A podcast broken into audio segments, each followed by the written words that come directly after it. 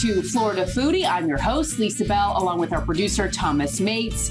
And throughout the pandemic, we have seen thousands of people all across America, really, and the world, struggling with food insecurity. The need has stretched many food pantries to their limits. So now we are in a new year Vaccines are providing some hope.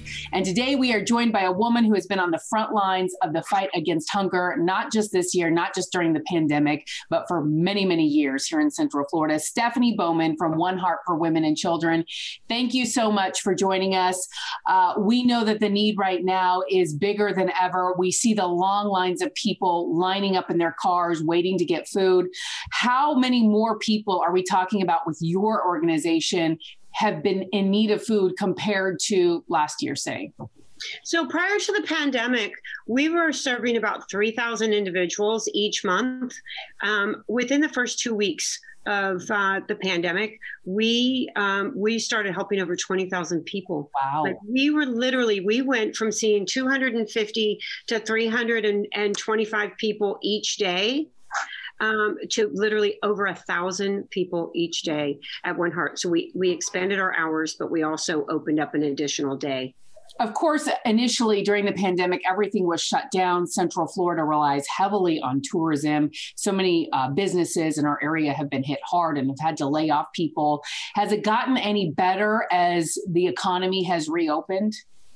It's gotten worse. And i say worse more people are in need of food. And part of that is is um, so many of the especially the hospitality industry as they were out of work and many of them still out of work um, but even the ones as they started going back to work there were other bills that had to be paid. There were other you know whether it was credit card payments or back rent or electricity three months of electricity. So what we're finding is there are more and more more of um, more individuals that have never had to visit a food pantry where um, they know there's a safe place. And I say safe, safe as in they can come in and not have to show financials from the year before um, or even, you know, three or four months before, where anybody and everybody that comes to One Heart that needs food we give food to. When they come back a second time, what we do is we get in and, and we we ask more questions then, so that we can see, um, you know, what the greater need is. If there's a greater need than just food. So, how does an organization like yours go from serving 3,000 people to 20,000 people overnight?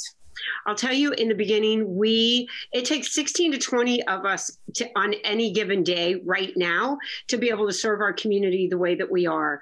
I will tell you it was day three of the pandemic where um, you know everybody was being shut down. We made a phone call to the city and to second harvest food bank which happens to be one of our partners and said you know we do we're here we're not shutting down. Like we made that full on commitment. We are not shutting down although we have no idea what it's going to look like. And together we all just started getting on the phone and calling people that we knew. And as we were telling the story um, that all the needs were being met. Now, I will tell you financially, we also went from our food expense being about $3,000 each month to over 20000 each month. And for a nonprofit organization such as One Heart, like we, we really, we've, we've always, it's been month to month. We've never had really, you know, too much of a reserve. And if we did have a reserve, it went really quickly. So we just, we really, we reached out to the community and, and said, here's our needs. And people stepped up, businesses, corporations stepped stepped up to be able to help. And I will say we need that support still, um, whether it's monthly donors, whether it is um, restaurants or, or grocery stores that um, find that they have extra food where it's a matter of who do we call. There's a lot of the grocery stores that do, they don't have community partners. So we have, we have two trucks, we've got two trailers and we have a refrigerated box truck and we have drivers. So at any given time, if somebody calls, such as yesterday, Sonny's Barbecue called and they had 20 frozen turkeys. And so they, we were going to go get them and they said, you know what, we've got, we've got them already in the box, refrigerated box truck. Can we bring them over? So great new partnerships like that. We're open to a lot of different types of donations as well because we help with other things other than food. But right now we're talking about food. So uh, I imagine you had mentioned that like you're seeing a lot of people who are like first timers to food banks. I, I, have to imagine that for some there's even an embarrassment factor they've got to get over. We're we're very you know pull yourself up by your bootstraps kind of society, for better or for worse. So, you know, I'm, I'm sure you've heard a lot of stories of just people. I, I would imagine there's even people apologizing, you know. Uh, so, I mean, like, what kind of experiences have you seen from these people who are like these first timers coming in? What are, what are some of the stories you've heard? So I have two stories that I really want to share. And one of them, uh, last week we had uh, a gentleman that was um, um, he owned a couple restaurants, and the restaurants were they were shut down in in April. He just couldn't make it work, and they they were one that could not get any of the um, the um, any of the grant monies. Yeah. And yeah, for whatever reason, don't know why, but they weren't able to get any of it. So he had to shut his restaurants down, and he had money in in his savings account. Um, the money's gone he had no money left and and made a phone call to a friend of his to say you know i don't know where i don't know where to go. And credit cards maxed you know and literally he said i didn't know of another door to open. I didn't even know of another person to to make that phone call to. And part of it was exactly what you just said. It's this um this um i say false pride I call it false pride, but it's this it's this pride thing, especially being a father um, with three children, and he's always been able to provide for his family.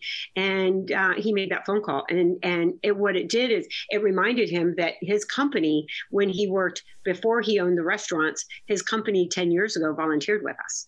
Wow. So it was when he heard One Heart for Women and Children, like it sparked that that heart, right? And he's like, oh, it's a great place that I can go. And he drove he drove up, and and I happened to be out front. We talked a little bit, and he got enough food for for a couple weeks.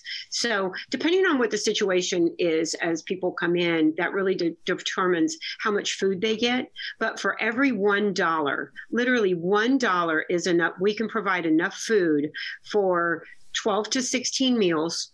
Wow. And that's breakfast, lunch, dinner. That's meat. That's eggs, milk, cheese, and um, and all the and uh, produce. So it's all the other items that you would need to be able to make spaghetti or make a um, chicken and and and a vegetable and some rice for your family. Um, literally one dollar. And we had somebody that came in a few weeks ago and said, "How in the world do you do that?"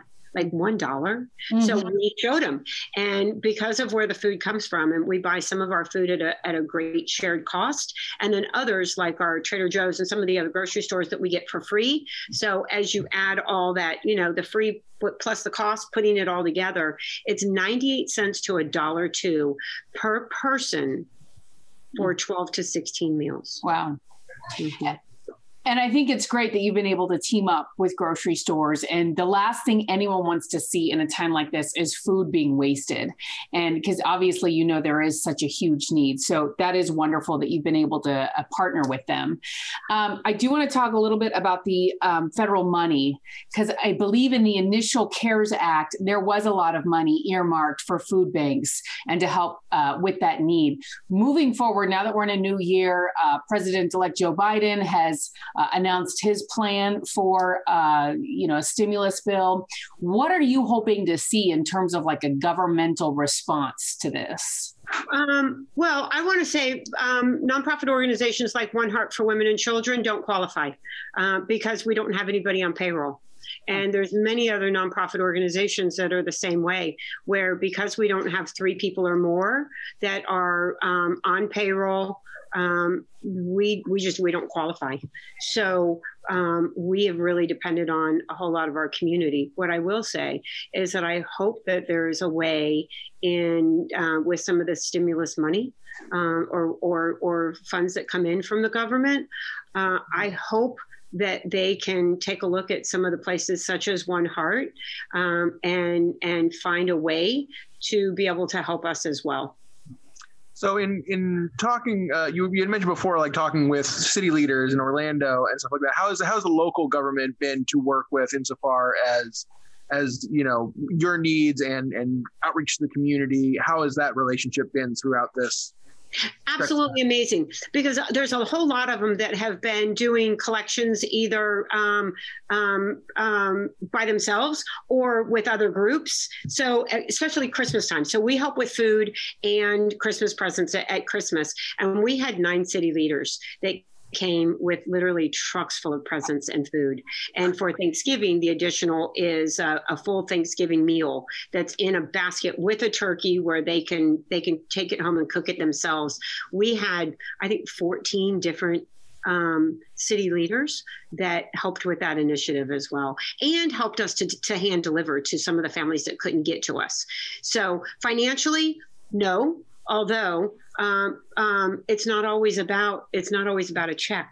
And i think that that's the other part that i love to be able to share is that um, you know there's so many different ways that people can help. Um, there's that precious gift of time. One heart wouldn't run day to day without people's gift of time. How are you running this where you're dealing with you know 20000 people a week um, uh, or more and then dealing with all of these volunteers? How are you managing all that and keeping everyone safe from the virus? How does that work I love that how you said that. We have 10,000 square feet here, and nobody comes into One Heart other than the volunteers. So um, they drive up, and as they drive up outside, we have three different people that sign them in, ask the questions, you know, if it's their first time, if it's their second time. So we sign them in on the computer. So we also know when the last time they were here, or if mm-hmm. it's a very first time, being able to find out what some of their other, you know, needs are as well. Um, but we have got the most amazing volunteer staff. That I think that anybody that I could ever ask for. I'll say that.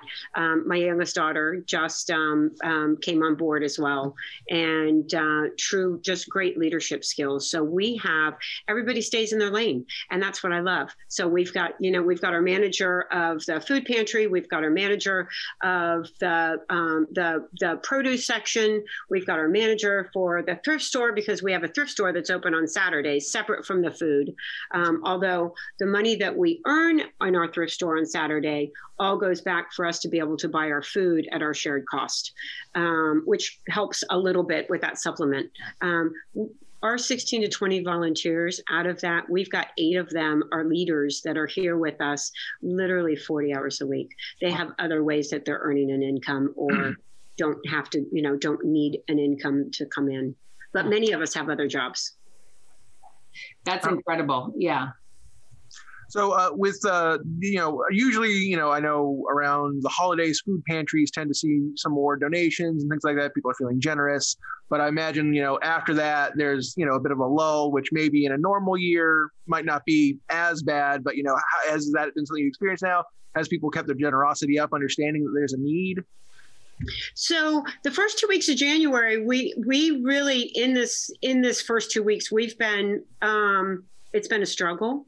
Uh, although what we did is um, we picked up the phone and started calling people. Um, and i think that that's really where most of our donations i would say 60% of our donations uh, financially come in from our relationships picking up the phone thanking our donors um, you know really um, when i say thanking them every time that check comes in um, every time somebody goes online they get it they get a thank you very quickly mm-hmm. Um, and i think that um, it's part of those relationships that we have and that we keep um, and that we we make sure that we are thanking them and letting them know where their dollars are going. So we had a meeting this morning, and there were nine of us, um, and so seven of them were our partners, and we were talking about what our need is for this first quarter, and it'll be interesting to see where um, what happens in this next 10 days from that that meeting this morning. Again i think that people want to know where their dollars are going. People want to know you know if i give you if i donate $10000 is it really going to food um, and right. what we say is absolutely come on in. We invite you to come in. You can go shop with us. You can go pick food up with us. You can help pack bags with us so that your eyes, so you can seal it, see it. You can you can feel it. You can be a part of the beginning, the middle, and being able to give that food, the food bags to um, anybody that drives up. And I think that's something also that's a little bit different about One Heart is that we do have the ability to to do that. We have the ability to go outside of the box a little bit, and um, I think some of that is you know, being a founder um, visionary of One Heart.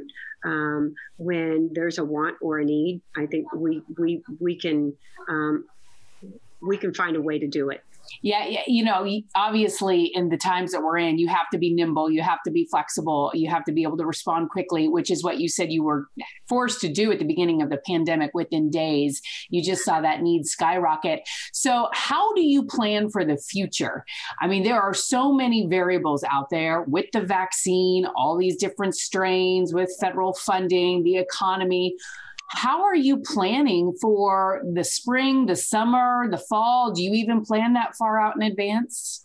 It's funny you asked that because I've had that asked three different times. And really, we have been since March, it's really, it's day to day, week to week, sometimes minute to minute. Um, we will continue serving the community at least for a year the way that we are um, with nobody coming inside. Prior to the pandemic, we were a, a choice pantry where our clients could come in and by the time they made it to the front desk to sign in, they were hugged three times. They were hugged as soon as they got out of their car out in the parking lot. They were hugged as they were coming in the front door. We knew their name, um, you know, and, and welcomed in them in by name. We knew if somebody's grandmother was sick, or they knew if you know something was going on within our One Heart family. And then they would be hugged again right as they were getting to the to the the, the desk to sign in. Um, that obviously that's very different. We're not, you know, there's no hugging. Mm-hmm. There's no touch. There's no none of that physical touch. Um, that's that was probably the hardest for me. Um, although um, as they would come in and they would sign in, they had 15 minutes that they could literally go table to table and pick if they wanted sweet potatoes or or white or whole potatoes, or if they wanted brown eggs or white eggs or whatever that might be, sugar cereal or regular cereal, you know, or special K. Um, they really they could choose what they wanted. The difference now is that we are not a choice pantry um, unless somebody has allergies or um, you know a dietary need that's different we absolutely can accommodate that as well um, with some of the specialties but other than that everybody's getting the, everybody's box looks the same yeah yeah. So, do you anticipate this demand to basically be the same, roughly the same, say, this summer, six months from now? Absolutely. And I think that it, I don't think it'll get better. Um, I don't see it getting better until until at the end of the year. Um, and part of it, there's so many people that are still out of work, um, and so many people that have family members that have gotten sick or sick right now with COVID, or uh, families that are still at home helping to take care of their children and being there for their children as their children are are not back in school.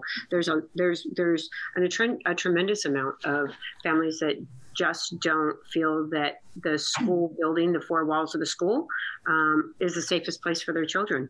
So, you know, they are at home trying to work or now part time instead of full time because they have to be at home. So, we're watching a lot of variables there. Um, what I do know is that there are some amazing places like One Heart where families can come in and they can have some of those the needs met, um, such as making sure that they have fresh food for their table. And I think whatever that table looks like, because there's some of our families that when we say, um, you know, that the food is going home to their table, their table is they're, they're living in a tent or four people in a motel room. Um, but so our table, my table right now, and somebody else's table might look very, very different. I know 23 years ago when I was homeless with my children, um, our table was the back of a dumpster. Mm-hmm. So um, after living it there for a very short five weeks, um, when I started One Heart for Women and Children, it was very, very important. And one of the things that we said is anybody that we met that needed food, whether they made their way here or we were out in the community, we would make sure that they had fresh food you know, we um, at the beginning of this podcast were able to just dive right into the pressing needs, but you do have a history um, of a personal history of being in a situation where you were in need of food. Um, and as a result, you turned those challenges into this mission to serve the community. And so I think that that really says a lot because you are able to relate to so many other people. Yes, and I'll tell you one of the other things that we've that we have done is going out into the community. Um, we now for the last seven months we um, we do a mobile food drop uh, where it's 50 to 70,000 pounds of food that comes in on, on a semi and another large truck. Uh, we do it every single month at Camping World Stadium. Um, different um, It's usually the third Wednesday of every month, minus this month, and I'll send you over the um, the calendar. This month it's on the 27th, but the rest of the year it's the third Wednesday of each month, and anybody can drive up or walk up for food. But we have it. We've got it's in the Parramore Anderson area, and we did that very very specifically because that is also the area where I was homeless. Well, you know, and it's interesting too because obviously there is a huge need for food, but then for many people, it's physically getting that food, picking it up, and having transportation to then take it to their house or wherever they're staying one of the things that we are looking for right now like you know i always i think about that that that one ask. Obviously dollars are always you know financial donations are always um, a need. But there's also with our mobile food drop and with here at one heart if anybody has suitcases that has wheel that wheel that have wheels or the grocery carts or laundry carts um, where i know walmart has them for like 8.99 um, if anybody is ever wanting, you know, a, something that really is making a tremendous impact for somebody in our community, it's mm-hmm. something a lot of people wouldn't think about. But it's also that suitcase that family can take, you know, food home for a week for their family mm-hmm. if they're having to get on a bus or they're having to walk because it's got wheels, it's got a handle, and they can, you know, they can get it home. Um, whether it's a suitcase or whether it's the the metal. Um, um, it's got the handles. It's like a laundry cart that a lot of people use as they go into the, you know, to a laundromat or whatnot. Um, you know, and also the needs. There's so many things from from our homes that we can help with. Um, and I think that's the that's been the other beautiful part as um, as we get phone calls saying, you know, I'm in my home, I've been at home, we're purging. What do you need? Mm-hmm. Um, we have a need for for pretty much everything. The only two things that we don't take is um, is mattresses um, and um, and and Tupperware. Like those are the only two things out of everything. We take everything else from food to furniture to oh. household goods to clothes. Um, going back to the food part of it, though, you know, if you if people uh, grocery shop at like Publix and it's a buy one get one free, and you know that you don't necessarily need two bags of rice or whatever that might be, drop it off at One Heart. Mm-hmm. Well, and you are conveniently located in the College Park neighborhood of Orlando. And so uh, that's very good advice. Great things to think about, too, because even something like, as you mentioned, a suitcase with wheels, something that no one would ever really think that someone like you or your organization would have a need for. It's good to know, and it's a good reminder for people. We know you're extremely busy. Uh, today alone, it was 1,100 meals you served today, or, or 1,117 um, uh, individuals. Individuals that yep. came through today alone. Yep, to get food. So if, if people want to donate, if they want to volunteer, give us your website. www.oneheartforwomenandchildren.org. Perfect. Thank and I want to say that glimmer of hope out of everything, the glimmer of hope if you're out there and you feel hopeless, helpless, you don't know where to go, you don't know what to do, please, please do not hesitate. Pick up the phone and call because we can help. As you know personally, it is so important and it can be life changing. And, um, you know, hopefully in a year from now, things will be getting much better, the economy will be better, and that need will be down dramatically. So let's hope. All right. Thank you so much, Stephanie Bowman. We know you are super busy and you have a whole bunch of people trying to get a hold of you right now. Thank you so much for joining us on Florida Foodie. Have a perfect weekend, you all. Thank, Thank you. as well. Have a good Bye. day. Bye bye. Thank you for listening to Florida Foodie. We'd also like to thank our guest Stephanie Bowman. You can find her organization online at oneheartforwomenandchildren.org. There you can also find details on how to volunteer or donate. Be sure to follow Lisa Bell on social media. Search Lisa Bell News on Facebook and Instagram, or Lisa Bell News 6 on Twitter. Also, a big thank you to our technical producers, Derek Mosier and Ryan Haley. I'm the show's producer, Thomas Mates. Florida Foodie is available to download wherever you get your podcasts. Be sure to take the time to rate and review us there as well. And you can find videos of all of our podcasts on clickorlando.com slash podcasts.